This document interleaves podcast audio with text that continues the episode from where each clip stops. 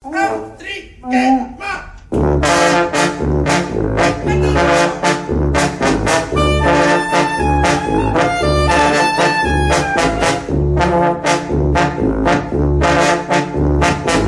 άνθρωπός μας που σε πιστέψαμε Κυριάκο εγώ εικόνα σου έχω μέσα στο, στο δωμάτιο που κοιμάμαι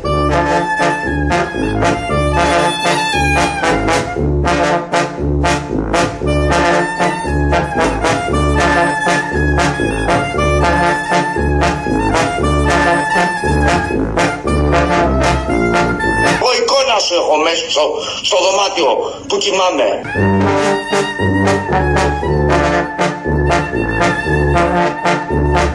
Και έχεις εσύ και, και μας βγάζεις μας διώχνεις από την εκκλησία. Γιατί είναι Κυριακό; Ε; Γιατί είναι Κυριακό;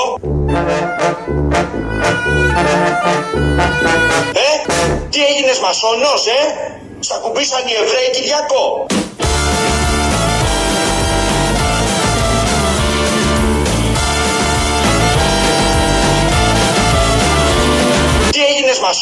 Ε. Σ' ακουμπήσαν οι Εβραίοι Κυριακό. Σ' ακουμπήσαν οι Εβραίοι και διώχνεις τον κόσμο από την εκκλησία.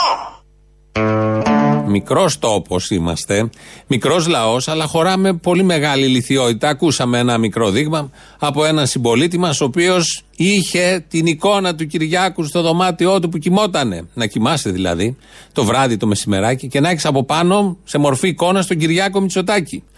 Το ξεπερνάμε αυτό. Ο ίδιος άνθρωπος λοιπόν ένιωσε μεγάλη απογοήτευση επειδή κλείσαν οι εκκλησίες για τους γνωστούς λόγους και θα κλείσουν και το Πάσχα και τα αποδίδει όλα αυτά στους μασόνους, στους Εβραίους με τον τρόπο που χρησιμοποιούνται αυτές οι λέξεις, αυτές οι, οι έννοιες. Βεβαίως χωρίς να γνωρίζει, χωρίς να μπορεί να συνδυάσει ότι και των Εβραίων οι εκκλησίες είναι κλειστές και οι λατρευτικοί χώροι πολλών δογμάτων ε, θρησκευτικών και άλλων είναι κλειστά. Όλα είναι κλειστά. Δεν είναι μια συνωμοσία κατά της Ορθοδοξίας. Είναι όλα κλειστά. Και είναι πάρα πολύ λογικό. Και ενώ ακούγαμε αυτό το πολύ ωραίο ηχητικό και το επιλέξαμε να το βάλουμε στην αρχή, ήρθε και η είδηση θετικό στον κορονοϊό. Βρέθηκε ο Υπουργός Υγείας του Ισραήλ, Ιακώβ ε, Λίτσμαν. Είναι αυτός ο άνθρωπος, δεν ξέρω αν το είχατε δει, πριν λίγες εβδομάδες είχε δηλώσει ότι ο ιός, ο κορονοϊός, είναι μια θεϊκή τιμωρία για την ομοφιλοφιλία. Και τελικά είναι και ο ίδιος ε, φορέας, ε, όπως και η σύζυγός του. Ο οποίος μετά, αφού είχε δηλώσει ότι όλο αυτό είναι θεϊκή τιμωρία για την ομοφιλοφιλία, πήγαινε στη συναγωγή, πήγαινε σε διάφορες ε, συγκεντρώσεις εκεί με άλλους ανθρώπους, ε, συγχρονιζόταν με κόσμο και βγήκε η είδηση ότι είναι θετικός και αυτός και έχουν μείνει όλα αυτά εκρεμεί αυτά τα οποία είπε, αυτά που λέει εδώ ο δικός μας, οι θρησκοληψίες που λέμε, η βλακεία που υπάρχει μες στο μυαλό πάρα, πάρα πολλών ανθρώπων. Τι κάνει ο Κυριάκος είναι το ερώτημα, αφού τον είχε εικόνα και τώρα πια δεν τον έχει ως εικόνα ο κύριος, φαντάζομαι έχει πετάξει την εικόνα. Ο Κυριάκος ως ον, κανονικό, πολιτικό ον, ε, επισκέφτηκε χθες στο νοσοκομείο Σωτηρία. Αυτές οι επικοινωνιακές ε, βόλτες που γίνονται. Εκεί λοιπόν μίλησε και τι είπε ο δικός μας ο Κυριάκος, ότι οχυρώνει τα νοσοκομεία, όπως θα ακούσετε τώρα, όχι για αυτή την πανδημία, αυτή την ξεπεράσαμε, για την επόμενη. Και βέβαια να σας πω ότι δεν θα αφήσουμε, δεν θα αφήσουμε αυτή την ε, κρίση να πάει εντός ευρώ χαμένη. Είναι μια ευκαιρία να ενισχύσουμε το εθνικό σύστημα ε, υγείας μέσω μακροπρόθεσμα, να ετοιμαστούμε για την επόμενη για την επόμενη πανδημία, όποτε ε, αυτή έρθει.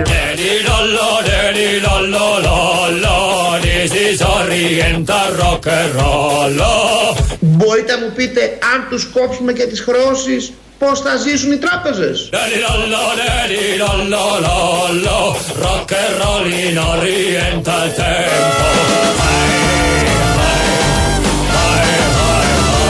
Πώς θα ζήσουν οι τράπεζες;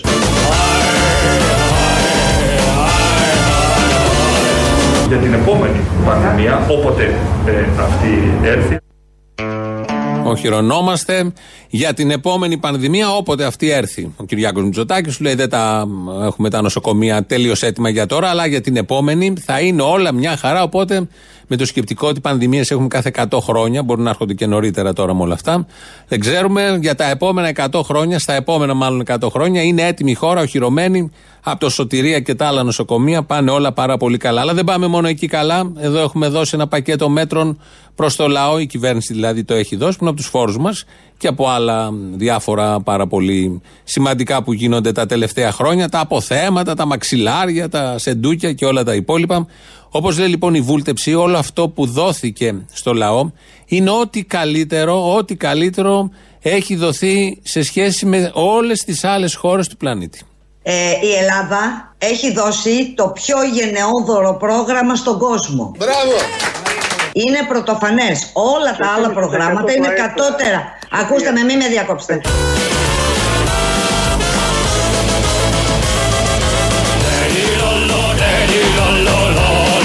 Ακούστε με, μην με διακόψετε. Το 50 είναι εγγύηση στον κόσμο. Ε, λοιπόν, μην κάνετε την προπαγάνδα των αριθμών και μην με διακόπτετε. Η Πορτογαλία δεν έδωσε τίποτα. Έδωσε μόνο εγγύηση 9,2 δις. Μην μου λέτε πράγματα που δεν ισχύουν. Σας παρακαλώ. Κύριε Παπαδόπουλο, κάντε μου τη χάρη. Ο Σάκης Παπαδόπουλος ήταν από το ΣΥΡΙΖΑ στο τηλέφωνο. Έλεγε η βούλευση στα δικά της, δεν ήθελε καθόλου από πάνω να μιλάει κανείς και ε, μας είπε αυτό, μας πληροφόρησε, μας ενημέρωσε, γιατί κάνει διεθνές ρεπορτάζ, όπως έλεγε προχθέ, ότι το πακέτο που έχει δοθεί, όλα αυτά που ζούμε, είναι το καλύτερο στον κόσμο. Ούτε Γερμανία, ούτε Ολλανδία, τα είπαμε και προχθές, ούτε Γαλλία, τίποτα. Καμία άλλη χώρα, ούτε η Πορτογαλία, πολύ περισσότερο. Σαν την Ελλάδα, αφού αισθανόμαστε τόσο τυχεροί που υπάρχει ο κορονοϊός, για να πάρουμε το καλύτερο πακέτο, η χρεοκοπημένη Ελλάδα, 10 χρόνια με τα μνημόνια και παραμένουν τα μνημόνια, δεν έχει αλλάξει κάτι έτσι κι αλλιώς, δεν έχει πάρθει τίποτα πίσω. Έτσι λοιπόν είναι πολύ ευχαριστημένη κυρία Βούλτεψη και όλοι εμείς. Και όλοι εμείς έχουμε μια αγωνία, είναι η αλήθεια. Όχι τι θα γίνει με την αρρώστια. Πώς θα τα βγάλουν πέρα οι τράπεζες, γι' αυτό ακούμε κάθε μέρα αυτή τη δήλωση του Αδόνιδος Γεωργιάδη. Ότι πώς θα ζήσουν οι τράπεζες. Πώς θα ζήσουν οι τράπεζες. Περνάμε τώρα σε ενημέρωση πολύ σοβαρή, όπως το επιτάσσουν οι συνθήκες ε, των ημερών, όλα αυτά τα γεγονότα που είναι καταγιστικά. Περνάμε λοιπόν σε σοβαρή ενημέρωση. Ε, δίνουμε στο το, δίνουμε το μικρόφωνο στον Νίκο Βαγγελάτο. Τώρα οι κομμώσεις έχουν διαφορετική εκδοχή και διαφορετικό τρόπο. Ε, αν μένετε μέσα στο σπίτι, κουρευτείτε δεν κουρευτείτε, δεν έχει και μεγάλη διαφορά. Καλό πράγμα δεν είναι. Όταν είναι να βγείτε, θα πρέπει να κουρευτείτε. Αν όμως είστε σαν τον κύριο Πέτσα, τον κυβερνητικό μας εκπρόσωπο, υπάρχει ένα ζήτημα. Διότι πρέπει να βγαίνετε, να κάνετε ενημέρωση, να δίνετε συνεντεύξεις. Έτσι λοιπόν ο κύριος Πέτσας επιστράτευσε τη σύζυγό του. Άλλο ένα καλό παράδειγμα. Η κυρία Πέτσα λοιπόν, εκτός από πάρα πολύ καλή σύζυγος, αποδείχθηκε και ικανότατη στην κομμωτική. Κούρεψε τον κυβερνητικό εκπρόσωπο. Αυτό το είδαμε πριν από δύο ημέρες. Και τώρα να δούμε τα αποτελέσματα, γιατί εδώ φάνηκε η διαδικασία όπως την ανάρτηση την έκανε ο ίδιος ο κύριος Πέτσας. Έτσι λοιπόν, ξυπνήσαμε το Σαββατοκύριακο, μπαίνουμε στα social media, το κάνουμε λόγω αρρώστιας, λόγω δεν ξέρω εγώ τι, και βλέπουμε τον Πέτσα, ο οποίος σύμφωνα με την μέχρι τώρα παρουσία του, σοβαρό μάλλον τον έλεγες. Αν και κυβερνητικός εκπρόσωπος, δεν είναι εύκολο κυβερνητικός εκπρόσωπος να κρατηθεί σοβαρός, γιατί ένα ψέμα θα του φύγει, μια μπαρούφα, μια μεγέθυνση, όλα αυτά συμβαίνουν. Παρ' όλα αυτά, ένας άνθρωπος που δεν γελάει, πολύ έτσι βλοσιρός, μετρημένος, μπαίνει, βγαίνει, ακόμη και στα κανάλια αυτά που είναι να πει, μετράει τις λέξεις του. Και βλέπουμε, είχε ανεβάσει δύο-τρεις φωτογραφίες από το σπίτι του, κάθεται εκεί στον κήπο και τον κουρεύει η γυναίκα του. Για να μας δείξει ότι δεν πάει στο κομμωτήριο ή δεν έρχεται ο κομμωτής ή η κομμότρια σπίτι του, που τι θα συνέβαινε αν συνέβαινε το ένα ή το άλλο, και αλλιώς ψιλολειτουργούν όλα αυτά με κάποιο τρόπο. Αλλά ήθελε να δείξει ότι Μένουμε σπίτι, θέλει να δώσει το παράδειγμα γιατί θεωρεί ο ίδιος ότι είναι influencer, επηρεάζει δηλαδή ανθρώπους. Αυτή είναι η, καλύτερη παγίδα όλων αυτών των επωνύμων διασύμων πολιτικών, καλλιτεχνών και TV περσόνων. Νομίζουν ότι ό,τι κάνουν αυτοί θα το ακολουθήσουν χιλιάδες, εκατομμύρια από κάτω. Έτσι λοιπόν και ο κύριος Πέτσας ανέβασε αυτή τη φωτογραφία. Μέχρι εκεί γελίο το πράγμα. Νομίζαμε ότι θα σταματούσε. Αλλά έρχεται ο Ευαγγελάτος χθες στην εκπομπή του το απόγευμα στο Μέγκα και βάζει τη φωτογραφία πριν και μετά το κούρεμα και κάνει σύγκριση. Πώς ήταν πριν ο Πέτσας και πώς είναι μετά το κούρεμα ο Πέτσας. Και τώρα να δούμε τα αποτελέσματα, γιατί εδώ φάνηκε η διαδικασία όπως την ανάρτηση την έκανε ο ίδιος ο κύριος Πέτσας. Εδώ λοιπόν είναι ο κύριος Πέτσας της προηγούμενης εβδομάδας. δεν θέλουμε να γίνει Εδώ λοιπόν είναι ο κύριος Πέτσας της προηγούμενης εβδομάδας.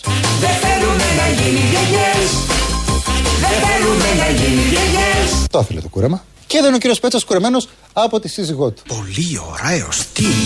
Βεβαίως, βεβαίως. Δύο χάρες, όχι μία. Μπράβο, πραγματικά. Πολύ ωραίο στυλ. Βεβαίως, βεβαίως. Δηλαδή, νομίζω ότι μέχρι που δεν ξαναχρειάζεται κούριο. Νάτε οι σατυρικές εκπομπές. Νάτε οι σατυρικές εκπομπές. Βάζει τον Μπέτσα γεγέ και βάζει τον Μπέτσα κουρεμένο. Και κάνει τη σύγκριση. Δημοσιογράφος, έτσι έπρεπε. Είναι και αυτό στοιχείο ενημέρωσης. Μην γελάτε. Είναι στοιχείο ενημέρωσης. Όλοι θέλουμε να δούμε τον Μπέτσα ακούρευτο, να πέφτουν τα μαλλιά μπροστά στα μάτια, να μην βλέπει που είναι το μικρόφωνο, να εκπροσωπήσει ορθά την κυβέρνηση. Είναι και άριστος, να μην το ξεχνάμε. Και αμέσως μετά, αφού τον έχει κουρέψει η γυναίκα του, πώς είναι με το μαλάκι καρφί. Πάνω. Όπως είναι συνήθως ο κύριος Πέτσας. Όλο αυτό ήταν στοιχείο ενημέρωσης, ανάλυσης και γνώμη μέσα. Δεν είναι μόνο πάρτε την είδηση ξέρα. Έχει και γνώμη ότι έγινε πολύ ωραίος. Μπράβο στη σύζυγο. Είναι και καλή σύζυγος, που το ξέρουμε αυτό, δεν το ξέρουμε. Έτσι είπε, είναι και καλή σύζυγος, είναι και καλή κομμότρια. Όλα μαζί λοιπόν, τα μάθαμε χτες. Θέλω να πω, η κλεισούρα έχει και τα καλά της. Ότι μαθαίνεις πράγματα που δεν περίμενες ποτέ ότι θα σου συμβούν, ότι θα τα μάθεις. Και είχες και μια περιέργεια τι ακριβώς κάνει ο Πέτσας όταν είναι σπίτι του. Η αντιπολίτευση υπάρχει. Ο ΣΥΡΙΖΑ χθες ανακοίνωσε ένα πακέτο μέτρων απείρων δισεκατομμυρίων. Φαντάζομαι ε, όπως της Θεσσαλονίκης. Έτσι και αυτό, όταν έρθει η ώρα θα το εφαρμόσει. Ε, κανένα κανάλι δεν το πρόβαλε όπως θα έπρεπε. Ε, Μπαρούφες λέει η ΣΥΡΙΖΑ, όπως πάντα. Αυτό όμως δεν σημαίνει ότι δεν πρέπει να προβληθεί από τα μέσα ενημέρωσης, γιατί είναι ένα κόμμα που στις εκλογές πήρε 30 τόσο της εκατό. Αφιερώνεις λίγο χρόνο, κάνεις και κανένα live. Κάνεις και κανένα live. Έχουν παρελάσει όλοι οι γιατροί καθηγητές από όλα τα νοσοκομεία του κόσμου. Χρήσιμη δεν λέω. Αλλά έχει μια αξία να ακούσουμε τι λέει και αυτό το κόμμα που ξαφνικά ε, και το λέμε εμείς εδώ που χαρακτηρίζουμε όλα αυτά που λέει αυτό το κόμμα τις περισσότερες φορές μπαρούφες, ανεδαφικά, δισεκατομμύρια στη σειρά για να εντυπωσιάσουν χωρίς κάποια ουσία και όλα τα υπόλοιπα. Παρόλα αυτά, έχει λόγο, είναι αντιπολίτευση. Που όμως, όπως λέει η συντρόφισσα Σοφία Βούλτεψη, δεν είναι ωραία αυτά που λέει η αντιπολίτευση και πρέπει η αντιπολίτευση να λέει άλλα πράγματα και φαντάζομαι θα εννοεί αυτά που η ίδια λέει ως κανονικά. Κυρία Βούλτευση, ελάτε κύριε Παπαδόπουλο, μία φράση 30 δευτερολέπτων κλείσαμε. Γι' αυτό ανακοινώσαμε ένα ολοκληρωμένο, ολιστικό πρόγραμμα, ώστε να ανταποκρίνεται. Αυτό γίνεται κύριε Παπαδόπουλο, δεν περιμέναμε τώρα το πλανητικό σας πρόγραμμα. Ε, να μιλάει και η αντιπολίτευση, κυρία Βούλτευση. Η αντιπολίτευση είναι εδώ, έχει ψηφιστεί από το λαό. Ε, εντάξει, Πρέπει να μιλάει και αυτή. Δεν μπορούμε να τη φημώσουμε. Ναι, αλλά έχει να πει άλλα πράγματα.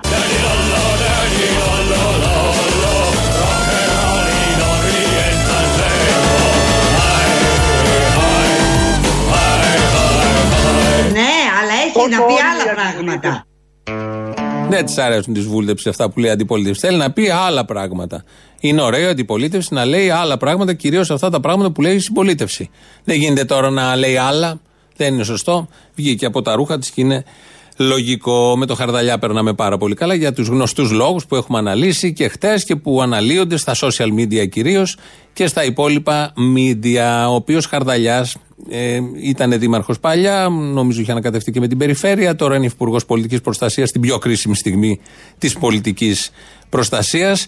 Νομίζω το βρίσκει και ο ίδιος στο δρόμο. Χτίζει δηλαδή προσωπικότητα, χτίζει στυλ, φτιάχνει μέσα του δομή, ένα χαρακτήρα. Και πώς γίνονται όλα αυτά παίρνοντας δανειζόμενος από τους μεγάλους, από τους μεγάλους ηγέτες, από τους μεγάλους του πνεύματος, παίρνεις τσιτάτα, παίρνεις σκέψεις, όλα αυτά τα συνδυάζεις με κάτι δικό σου και έτσι φτιάχνεις μια ολοκληρωμένη προσωπικότητα. Από ποιον μεγάλο δανείζεται ο Χαρδαλιάς ε, πράγματα; Θα ήθελα να τονίσω κατηγορηματικά για μία ακόμη φορά ότι ο Απρίλης θα είναι ο πιο δύσκολος αλλά και ο πιο κρίσιμος μήνας. Ο Απρίλιος θα είναι ο πιο κρίσιμος μήνας. Γι' αυτό, όπως είπε ο Πρωθυπουργός, αν χαλαρώσουμε, δυστυχώς θα το πληρώσουμε. Αν χαλαρώσουμε, θα το πληρώσουμε. Όπως είπε ο Πρωθυπουργός, είμαστε μια δημοκρατία της πυθούς. Είμαστε μια δημοκρατία της πυθούς. Νιώθω την ανάγκη να κλείσω με μια φράση του Πρωθυπουργού. Δεν είμαστε στην αρχή του τέλους, είμαστε στο τέλος της αρχής. Έτσι λοιπόν, Μελετά Κυριάκο Μητσοτάκη, ο Νίκος Χαρδαλιάς και αυτά είναι τα αποτελέσματα. Έχει κάνει μεγάλη βελτίωση, μεγάλη πρόοδο. Μέχρι στιγμής ε, τρεις ε, αναμεταδώσει έκανε του ρητών, τσιτάτων του Κυριάκου, που ούτε του Κυριάκου ήταν. Έπαιρνε και ο Κυριάκος από αλλού, από τον Τζόρτζιλ ή από οτιδήποτε άλλο.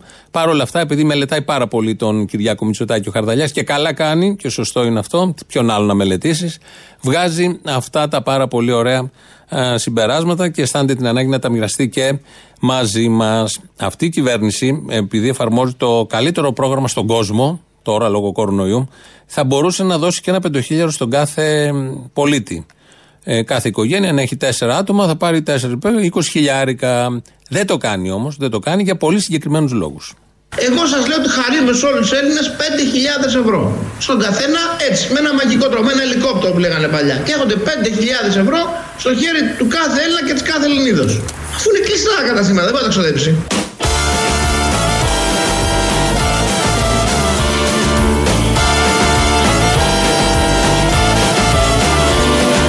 Αφού είναι κλειστά τα καταστήματα, δεν μπορεί να τα ξοδέψει.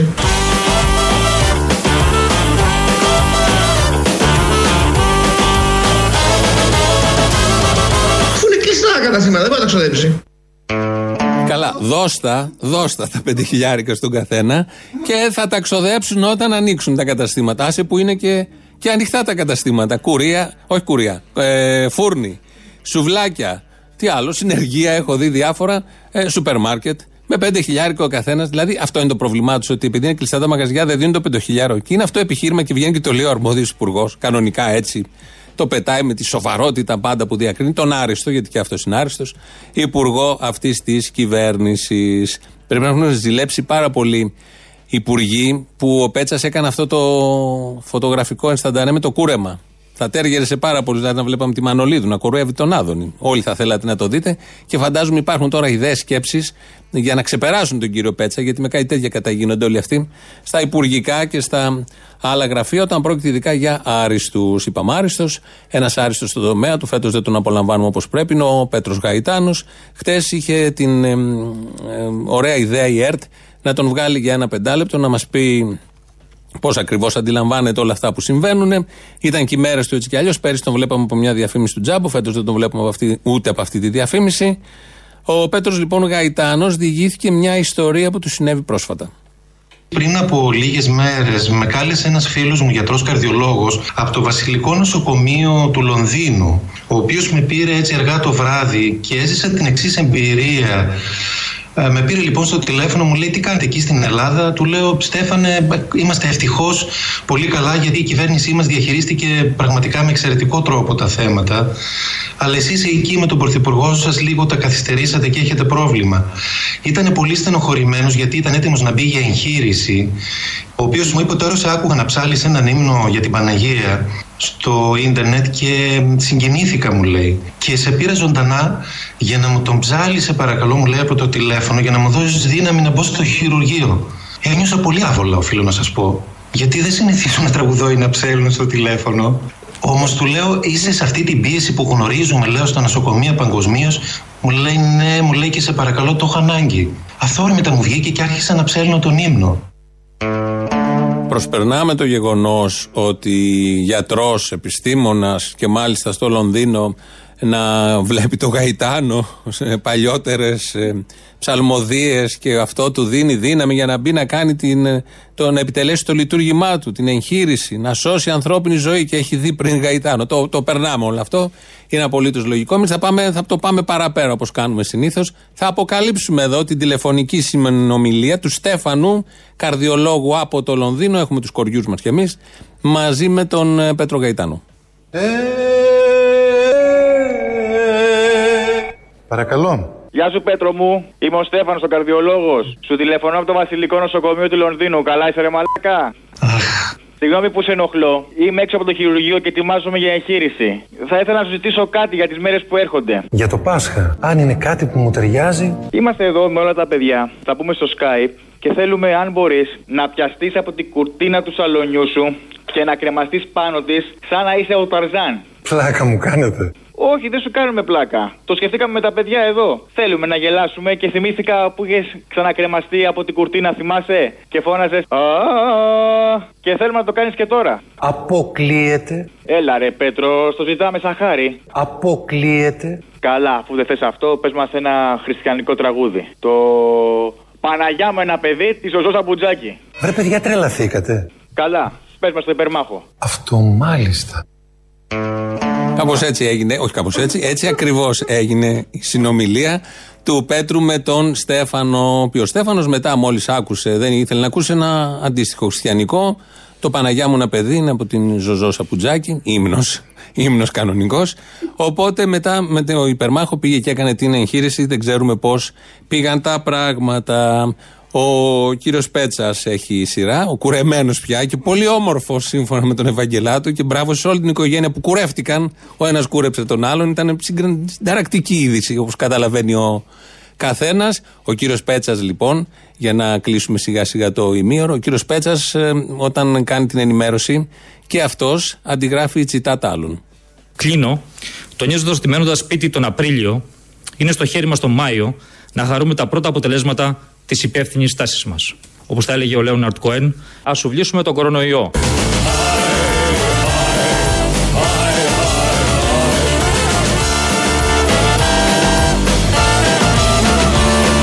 Όπως τα έλεγε ο Λέοναρτ Κοέν, ας σουβλήσουμε. Ε, συγγνώμη, θα το πω στο διαδίκτυο, είδα. Ε, μια σερβιέτα.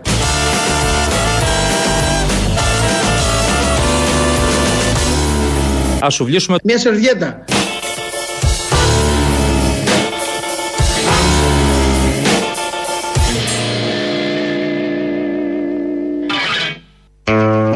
Εδώ Ελληνοφρένια. Όπως κάθε μέρα, 2.11.10.80.8.80 και ο Άδωνης πετιέται στα ενδιάμεσα και δίνει προτάσεις, επειδή με το αρνί δεν θα γίνει η δουλειά όπως γινόταν τα προηγούμενα χρόνια, δίνει προτάσεις ε, για να κάνετε το, να τηρήσετε το, ένθι, το έθιμο. Δεν χρειάζεται να είναι αρνί. Εδώ ακούσαμε τον Άδωνη να λέει μια άλλη ενδιαφέρουσα μάλλον πρόταση.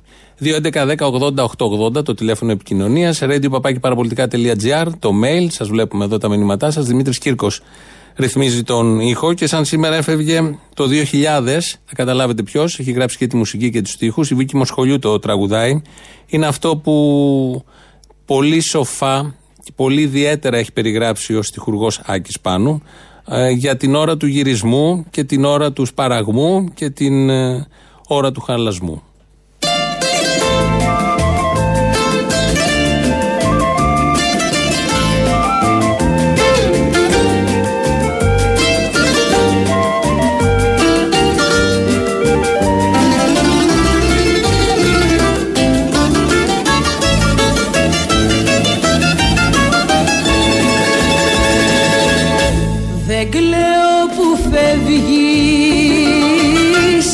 Δεν κλαίω για τώρα.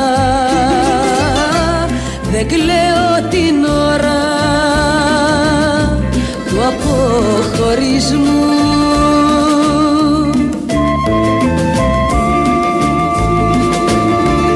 Κλαίω την ώρα του γυρισμού.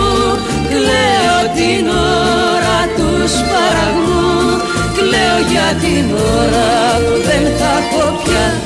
ψυχή να σου πω σ' αγαπώ. Κλαίω την ώρα του γυρισμού με τα σημάδια του χαλασμού.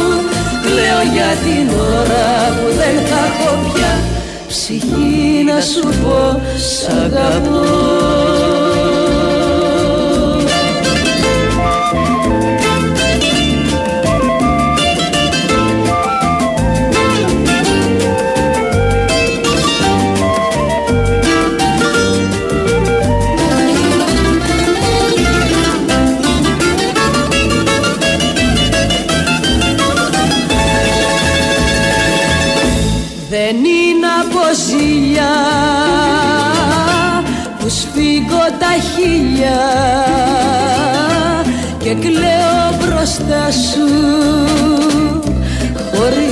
χωρίς να ντραπώ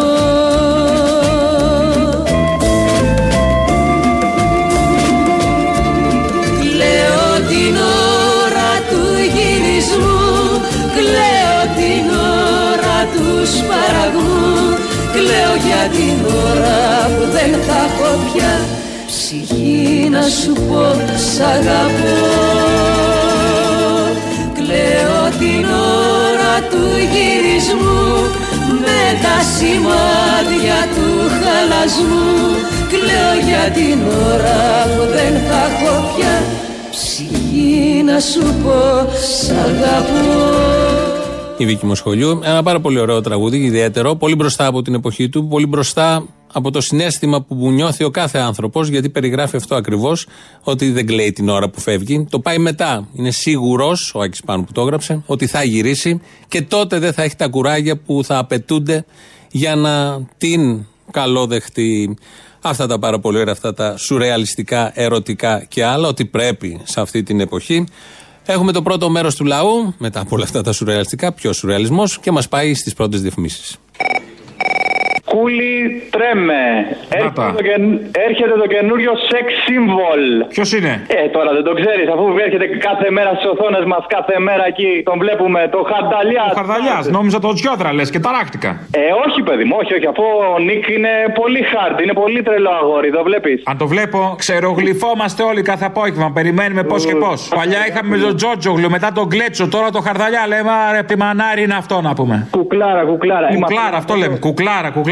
Ένα, ένα μήνυμα θέλω να στείλω στον Οχετούλη λίγο όμως. Ποιον από όλους; Στον, στον Οχετούλη, ένας είναι ο Οχετός. Ο ρατσιστικός. Λοιπόν, Οχετούλη, όταν η εκπομπή σου τελειώνει μία η ώρα, μία, μία παρά μία να την έχεις κλείσει, βλακάκο. Όχι να κάθεσαι μέχρι τις 3 και 4 να κλέβεις ώρες από τους άλλους, βλακάκο. Σε παρακαλώ, είμαστε Ελληνόπουλα. Ναι, όχι, αυτό, ναι, αυτός είναι ο Οχετούλης όμως. Εντάξει, και, και εμείς όμως έχουμε ένα επίπεδο, σε παρακαλώ. Έλα, γεια. Γεια σας. Αποστολή. Ναι, ναι. Φώναξε μου λίγο τον Μπαλούρδο, σε παρακαλώ. Ναι, εγώ είμαι Μπαλούρδος. Να σου πω, θα μας μπείτε και μέσα στο σπίτι. Θα μπούμε και μέσα στο βρακί σας, τι δεν καταλαβαίνετε; Να ξυριστούμε ή να μην ξυριστούμε; Όχι αξίριστοι, όπως έχουμε μάθει εμείς. Είμαστε μερακλείδες, μας αρέσει. Ποια; Άμα θέλαμε αμούστακο και άτριχο θα γινόμασταν παπάδες. Ε, Μπάτσι είμαστε. Με ταράζεις. Ταράχτηκες; Ταράχτηκα. Ωραία, μπαίνω. Μπες, να σου πω, πότε θα βγούμε από την καραντίνα, μιας και είσαι μέσα. μέσα; Όταν βγουν τα πρώτα ξύλα. Όταν πέσουν τα πρώτα δακρυγόνα θα καταλάβετε, είναι το σινιάλο. Δηλαδή τώρα που έπεσε το δακρυγόνο, και σε έξω άμα κοτάς. Εκεί θα εκτιμήσεις το μέσα, κατάλαβες; Μέχρι πού θα να φτάσω; Ένα-δυο μέτρα και μετά πάλι πίσω. Είδηση. Είδα προχθές τον Τζίμερο στην Κρήτη. Άπαπα, ξερνάω ήδη. Για πες. Μαχαίρωνε αφρικανική σκόνη, φιλέ. Α, την έπιασε. Πάλι καλά. Επιτελεί έργο ο άνθρωπος. Επιτελεί έργο. Πώς δεν έφαγε καμιά καρπαζιά από την αφρικανική της σκόνη, φοβάμαι. Ε, σου λέω ε. μαχαίρωνε. Τι, δεν σκεφτεί, τα σκεφτεί όλα δηλαδή κι αυτός. Ή κανένα καφέ στη μούρη να του ρίξει αφρικανική σκόνη κανένα καφέ. Πώς τη γλίτωσε; Ωραία, φίλε, αυτό θα ήταν καλό, ναι. Να του ρίξει καφέ η αφρικανική σκόνη. Άγιο Να σου πω κάτι άλλο. Έλα. Πότε θα κάνεις κανένα Insta story; Να σε δούμε για σένα που είσαι celebrity, που είσαι στη showbiz. Α, εγώ δεν κάνω τέτοια, εγώ είμαι τελευταία. Μα δεν μου λες εσύ, αυτό το biz, έτσι δεν το έλεγες σαν να έχουν biz, αυτό που παίζαμε μικρή στο σχολείο. Ποιος το έτσι; Εσύ το έλεγες έτσι. Εγώ, ο Μπαλούρδος εννοείς. Ε, ναι, ο Μπαλούρδος. Ε, δεν είναι το ίδιο, σε παρακαλώ πολύ. Εντάξει, σωστά, ναι. Έλα, γεια. Άλλο τεκνό. Άλλο μανάρι. Σχετικά με αυτά που έλεγε πριν ο Θήμιος. Ε, τι άσχετα σχετικά θέλω. Τα άκουσα όλα. Τα άκουσα όλα. Μάλα μας. Φύλαμε τώρα. Αυτό δεν είναι. Όσα κομμάτια κι αν μπορέσεις να ενώσεις. Όσα κομμάτια κι αν μπορέσεις να ενώσεις Δεν θα σου φτάσουν μια στιγμή για να με νιώσεις Στα είπα όλα Είδαμε τώρα είναι αλήθεια. Αλλά κοίτα τώρα. Σεξ σύμβολ είσαι μόνο εσύ και κανένας άλλος του ραδιοφώνου και της τηλεόρασης τότε. Έτσι λέω κι εγώ. Πρώτον και δεύτερον, ο προηγούμενος από εσάς, γιατί όταν τελειώνει την εκπομπή λέει ακολουθούν τα παιδιά της στα ελληνοφρένεια, γιατί σας ονομάζει έτσι παρακαλώ, Σιλιβουπλέ, μπορείς να μου πεις; Έχει μια μόνιμη εποδό τώρα τι να κάνει. Τόσα ξέρει, τόσα λέει, τι να πει. Νομίζω ότι έχει και ποικιλία μεγάλη; Όχι, όχι, ναι, ένα χάλι είναι. Άστο. Ναι, γεια σας. Γεια σας. Έχω την τιμή να μιλώ με τον Αποστολή. Βεβαίως την τιμάρα, όχι τη μη τιμάρα. Ωραία. Θέλω να σου κάνω μια ερώτηση. Πώς νιώθεις που βρήκες ε, έναν ανταγωνιστή; Πριν ήσουν εσύ το sex symbol, τώρα είναι ο Νίκος Χαρδαλιάς. Με τσατίζει. Με τσατίζει από την άλλη, ο ανταγωνισμός από την άλλη κάνει καλό στην αγορά. Δεν λειτουργεί αλλιώς το μονοπόλιο, μονοπόλιο, πού θα καταλήξουμε; Δεν είδα κανένα Instagram δικό σου με Nick Hard. Εγώ Αποστόλης Hard τώρα, τι μαλακίες τώρα, εδώ τι είναι Νίκος Hard και αυτά βλακίες. Άσε που αυτός που είναι hard δεν έχει ανάγκη να το δηλώνει. Είναι. Δεν το έχουμε δει. Είναι κάτω από τη φουστανέλα σου. Σιγά μην το δείξω σε σένα, τι είμαι; Ούτε να μου το δεις. Λοιπόν, για τώρα.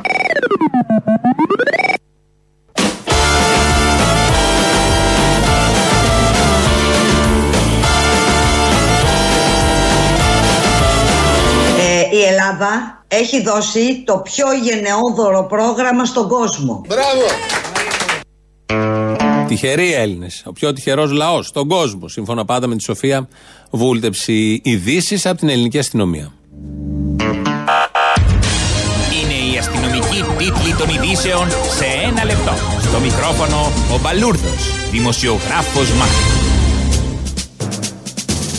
Νέα σειρά στο Netflix έρχεται και αναμένεται να σαρώσει την τηλεθέαση. Θα αφορά τη ζωή του Πρωθυπουργού μας και σωτήρα ημών Κυριάκου Μητσοτάκη και θα έχει τίτλο «Το τέλος της αρχής». Η σειρά που θα προβληθεί τον Μάιο θα καταγράφει την πορεία του μεγαλοφιού ηγέτη τους τελευταίους δύο μήνες ενώ θα αποκαλύπτει και άγνωστες στιγμές του τεράστιου πολιτικού βάρους του Πρωθυπουργού μας και σωτήρα ημών.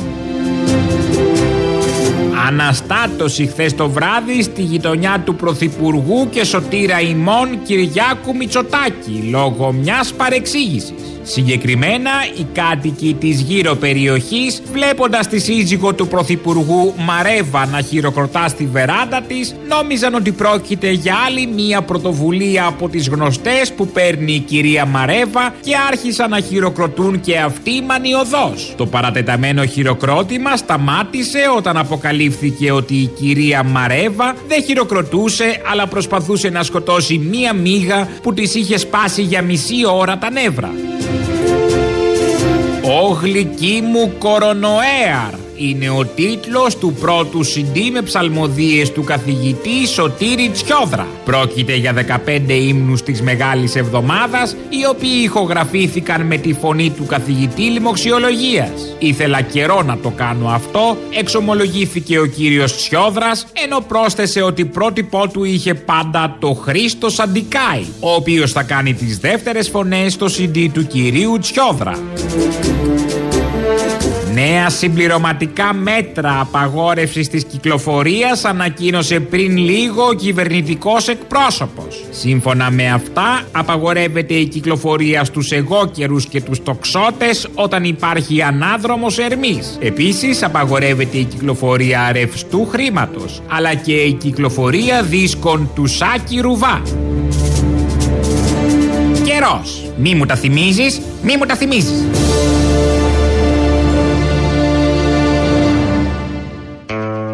Και κάνει ένα tweet ο Βασίλης Τσιάρτας, ο οποίος ασχολείται πολύ τώρα τελευταία με τους κομμουνιστές, για όσα έγιναν σήμερα το πρωί. Παγκόσμια ημέρα υγείας, σε όλα τα νοσοκομεία υπήρχαν κινητοποιήσει. Οι γιατροί, οι ήρωες, οι νοσηλευτές, αυτούς που τους ανακαλύψαμε τώρα και τους βλέπουμε μόνο με μάσκες, χωρίς να ξέρουμε ποιοι είναι από πίσω, ε, λοιπόν, διαμαρτυρήθηκαν και καλά έκαναν. Και μπράβο, γιατί αυτοί ξέρουν και σώζουν ζωές και μπορούν να διαμαρτύρονται. Και σώζουν και την αξιοπρέπεια ενός κράτους μπάχαλου με εκπροσώπους όλους αυτούς που ακούμε κάθε μέρα εδώ.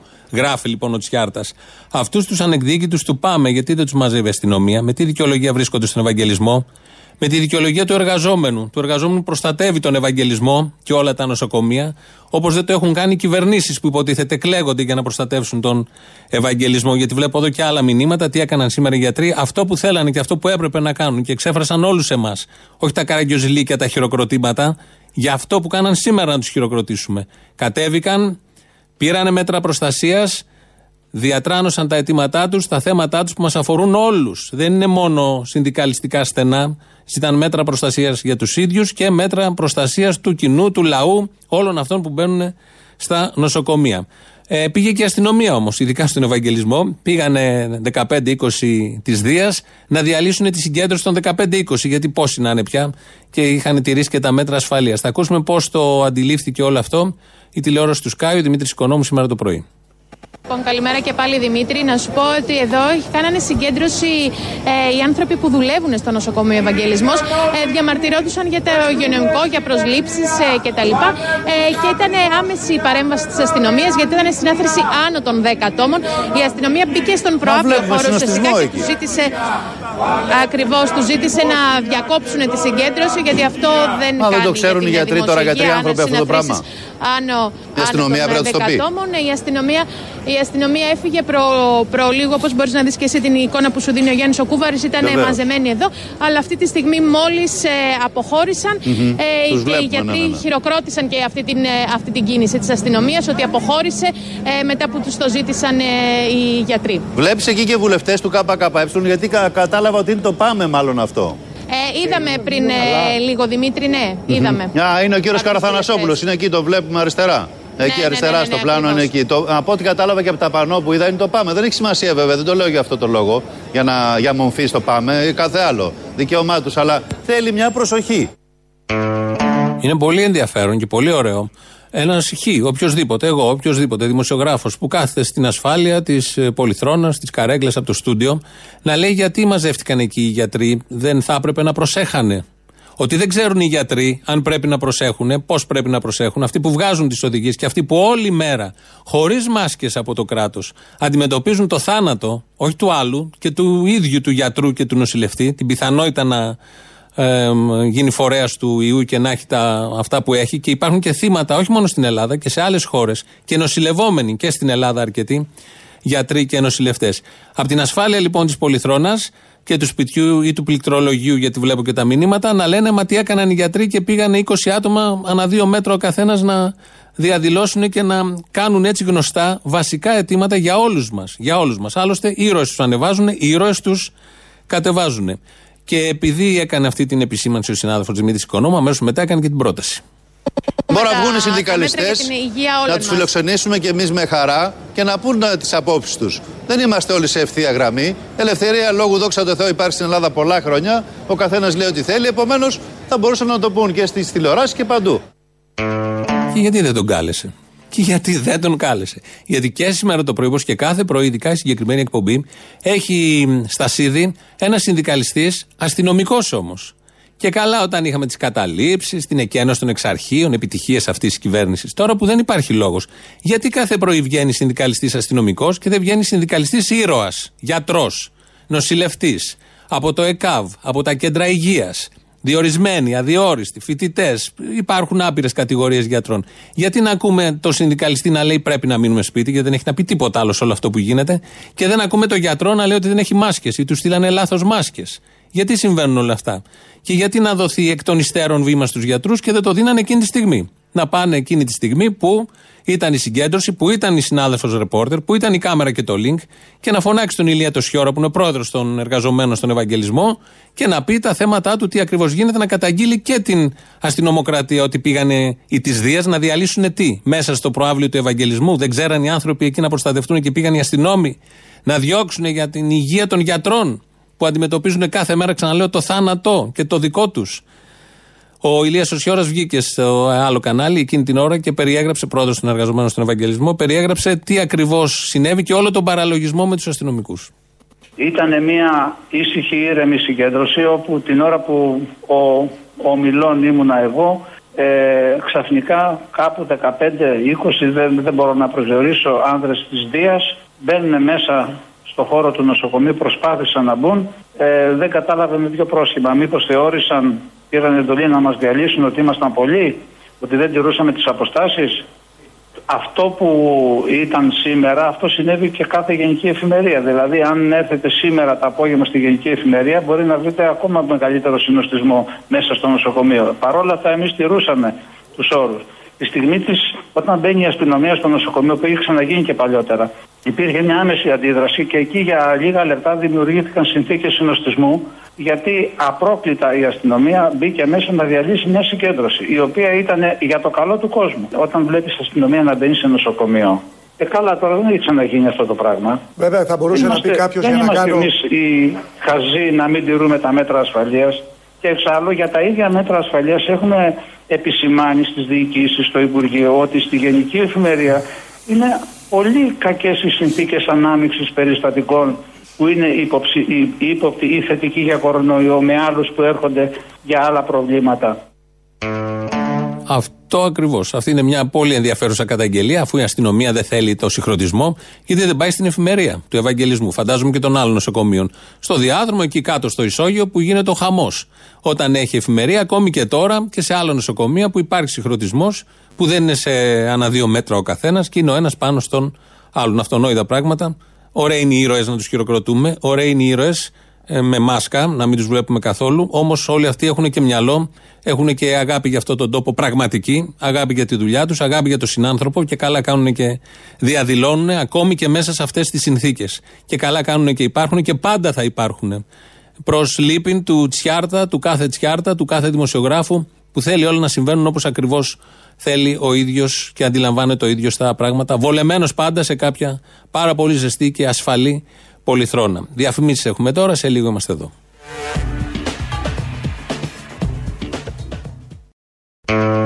Εδώ Ελληνοφρένια. Το επίσημο site είναι ελληνοφρένια.net.gr και μας ακούτε τώρα live μετά ηχογραφημένους. Έχουμε και το YouTube, το official. Από κάτω μπορείτε να κάνετε εγγραφή και έναν διάλογο όπως ακριβώς τον αντιλαμβάνεστε. Σαν σήμερα επίσης δεν έφυγε μόνο ο Άκης Πάνου το 2000. Το 2005 7 Απριλίου του 2005 έφευγε από τη ζωή ο Γρηγόρης Μπιθικότσης. Αυτή η τεράστια φωνή, δωρική φωνή, από τις πιο δωρικές αντρικές φωνές, χωρίς φτιασιδώματα, χωρίς ε, στολίδια, τίποτα απολύτως. Ακριβώς στεκάτη, ωραία φωνή. Ε, θα παρακολουθήσουμε μια, θα ακούσουμε μια ιδιαίτερη στιγμή από αυτόν τον γίγαντα, τον Γρηγόρη Μπιθικότσιν, το 1961 συναυλία στο κεντρικό θέατρο κεντρικών, δεν υπάρχει πια. Μίκης Στοδωράκη και Μάνος Χατζηδάκης πάνω στην ε, σκηνή και Μεριλίντα και στο μπουζούκι ο Μανώλης Χιώτης. Ανεβαίνει λοιπόν ο Γρηγόρης Μπιθικότη να πει ένα τραγούδι, θα ακούσετε πιο. Παρουσιάστρια τότε σε αυτή την εκδήλωση η Μάρο Κοντού. Αλλά όμως δεν τα κατάφερε ο Γρηγόρης Μπιθικότη. Ε, έκανε delete. Κάτι συνέβη, θα ακούσουμε το χαρακτηριστικό απόσπασμα. Στον άλλο κόσμο που θα πας, κοίτα μη γίνεις σύννεφο. Το τρίτο τραγούδι του Μίχη Θοδωράκη, σε στίχους Νίκου Γκάτσου, το ακούτε αμέσως από τον Γρηγόρη Μπιθικότη.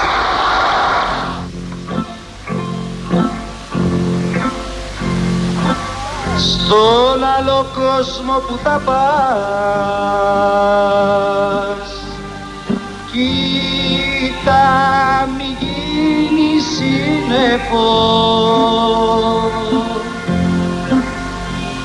Κοίτα μη γίνει σύννεφο κι άστρο πικρό της χαραυγής. Και σε γνωρίσει η μάνα σου που καρτερεί στην πόρτα.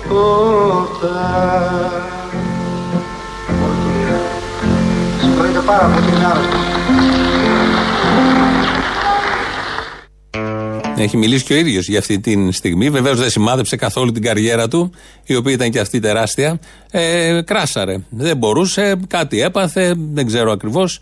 Ε, και έχουμε, έχει διατηρηθεί, έχει ηχογραφηθεί από το κρατικό τότε ραδιόφωνο αυτή η συγκλονιστική στιγμή. Αυτός ο άνθρωπος συνέχισε μετά, είπε τραγουδάρες.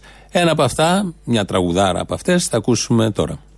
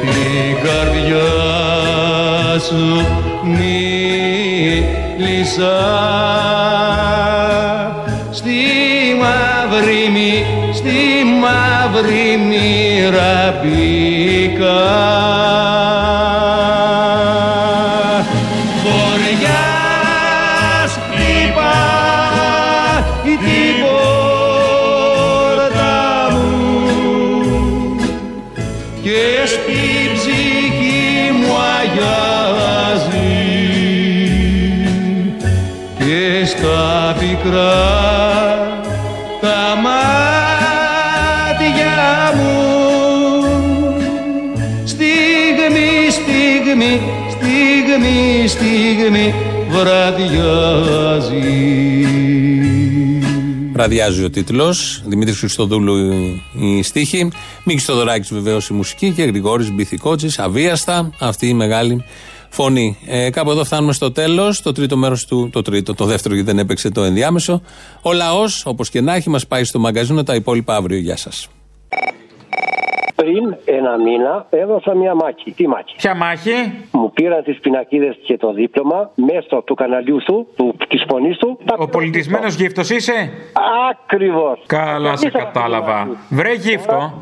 Δεν είμαι δίσκιο. Σου πήραν την πινακίδα από τον Τάτσουν; Τα πήραμε πίσω αυτά. Μέσα από τη φωνή σου. Και δεν είχες να πουλήσεις ε, πατάτες μετά; Θα δώσουμε μια άλλη μάχη τώρα. Θα με ακούσεις λίγο; Τη μάχη της καρέκλας πλαστικής αργεί ακόμα. Τι έχει γίνει με αυτή τη βιομηχανία πλαστικής καρέκλας. Έχουμε πολλά χρόνια να, να δούμε. Δίνουν έξτρα επιδόματα στους γιατρούς, στους νοσοκόμους, στα σούπερ μάρκετ. Και στο γύφτο τίποτα. Και στους courier τίποτα. Εσύ έγινες και courier τώρα. Παίρνεις τα σίδερα να τα λιώσεις και έγινες και courier; Είμαι courier, είμαι courier. Δίνουμε μάχη στους δρόμους με στη βροχή. Τι μάχη στους δρόμους, παιδί μου, έχετε κλέψει όλα τα, όλα τα καρότσια του σκλαβενίτη; Τα πάτε και τα λιώνετε όλα. Ε. Θα αγοράζουμε κανακολιές σε καμιά γκόμενα και θα έχει το σηματάκι του σκλαβενίτη πάνω από ένα καρότσι που έλειωσε. Σοβαρά μιλάω. Και άμα θα ακούει. ο Άσε άνθρωπος- μας, αγάπη μου γλυκιά. Ο γιος σου απολύθηκε από φαντάρος. Γεια σας, ιστομεριά σου. Για χαρά. Α, δεν κάνεις διάλογο. Τέτοιος γύφτος είσαι.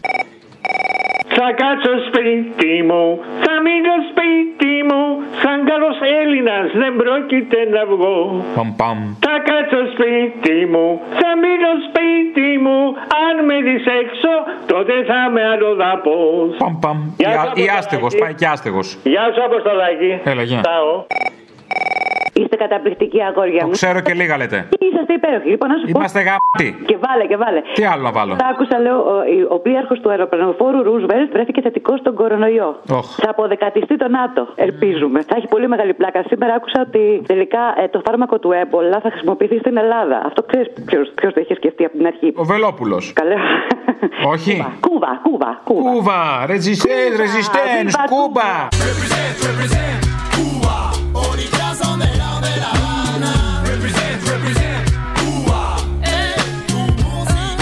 Γεια σας, παιδιά μου, γεια σας. Γεια. Να σου πω για το μαλάκα που μπούκο παίρνω τηλέφωνο. Μη, μη λες μαλάκα. Μη λε- είναι διάφοροι μαλάκες που, που θίγονται. Σου λέει είμαστε εμείς μαλάκες. Είμαι μαλάκα σαν και αυτόν κι εγώ. Για τον Μπάζο τον Μπουμπούκο παίρνω τηλέφωνο, τον Μπάζο τον Γκάλ Μπίπ. Ωραία. Που μιλάει για τα αντιγερμανικά αισθήματα κτλ. Για ρώτα τον, τον ηλίθιο πόσο έχει ένα έμβασμα στη Γερμανία; Να σου πω εγώ. Μηδέν. Πόσο; Α, Πόσο μηδέν. έχει μια κατάθεση στη Γερμανία; Από τον Κισέ ή από ηλεκτρονικά; Μηδέν ευρώ. Πες του λοιπόν να πάει στο διάλογο αυτός και οι τράπεζες του μαζί. Αυτά ήθελα να πω. Δεν θέλω να, σε, να με βγάλεις στον αέρα. Απλά θέλω να σου δώσω μια είδηση από έναν πρώην δήμαρχο της Καλύμνου, ο οποίος πρότεινε σε τοπικό κανάλι το αναπτυξιακό πλεονέκτημα στον επόμενο ιό. Τα νησιά να δέχονται 150.000 το μήνα από τους πλούσιους, αφού θα κλείνουν αυτόματα και για να πηγαίνουν όπως γίνεται λέει τώρα στην Καραϊβική, με σύνθημα τα νησιά που δεν τα χτυπάνε οι ιοί. Αυτή ήταν πρόταση του πρώην δημάρχου της Καλύμνου. Να κλείνουν τα σύνορα, να πηγαίνουν μόνο οι πλούσιοι, να τους φιλοξενούμε για να μην παθαίνουν οι οι ιούς. Φοβερό. Φοβερό. Τρομερό. Πάρα πολύ ωραίο. Φοβερό. Όλοι μαζί είμαστε 60%. Το Σεπτέμβριο πάει σε εκλογές ο Μητσοτάκη. Κατάλαβες, ο καθένας θα αναλάβει τις ευθύνες του. Ε, ρε, με ένα μαλάκα που μπλέξαμε κάθε τρεις και λίγο. Μην κάνουμε ένα καλοκαίρι της προκοπής. Καλά κάνει ο Μητσοτάκης και καλά εξηγείται. Εμείς που είμαστε 60% τι κάνουμε; Για πες μου την απάντηση, τι κάνουμε. Ψηφίσουμε ΣΥΡΙΖΑ; Όρσε μαλάκα κι εσύ. Εγώ, εγώ κοίταξε να δεις. Εγώ ΣΥΡΙΖΑ θα ψηφίσω γιατί έχουμε το 32%. Τι θα ψηφίσω, το 5,3%. Είναι ο Κάβουρας, είναι το ζουμί; Του. Αγόρι μου, αλλά όλοι μαζί είμαστε 60%. Όλοι μαζί πού είμαστε 60% γιατί αυτό το 32 που λες είναι όμοιο με του Μητσοτάκη την πολιτική. Για πες ακριβώς που είμαστε 60. Προφανώς. Όχι, δεν θέλω να σε ταράξω. Απλά έτσι λέω κατηρητορικά που και που. Με έχει χτυπήσει και εμένα η απομόνωση και η κλεισούρα. Άι στο διάλογο.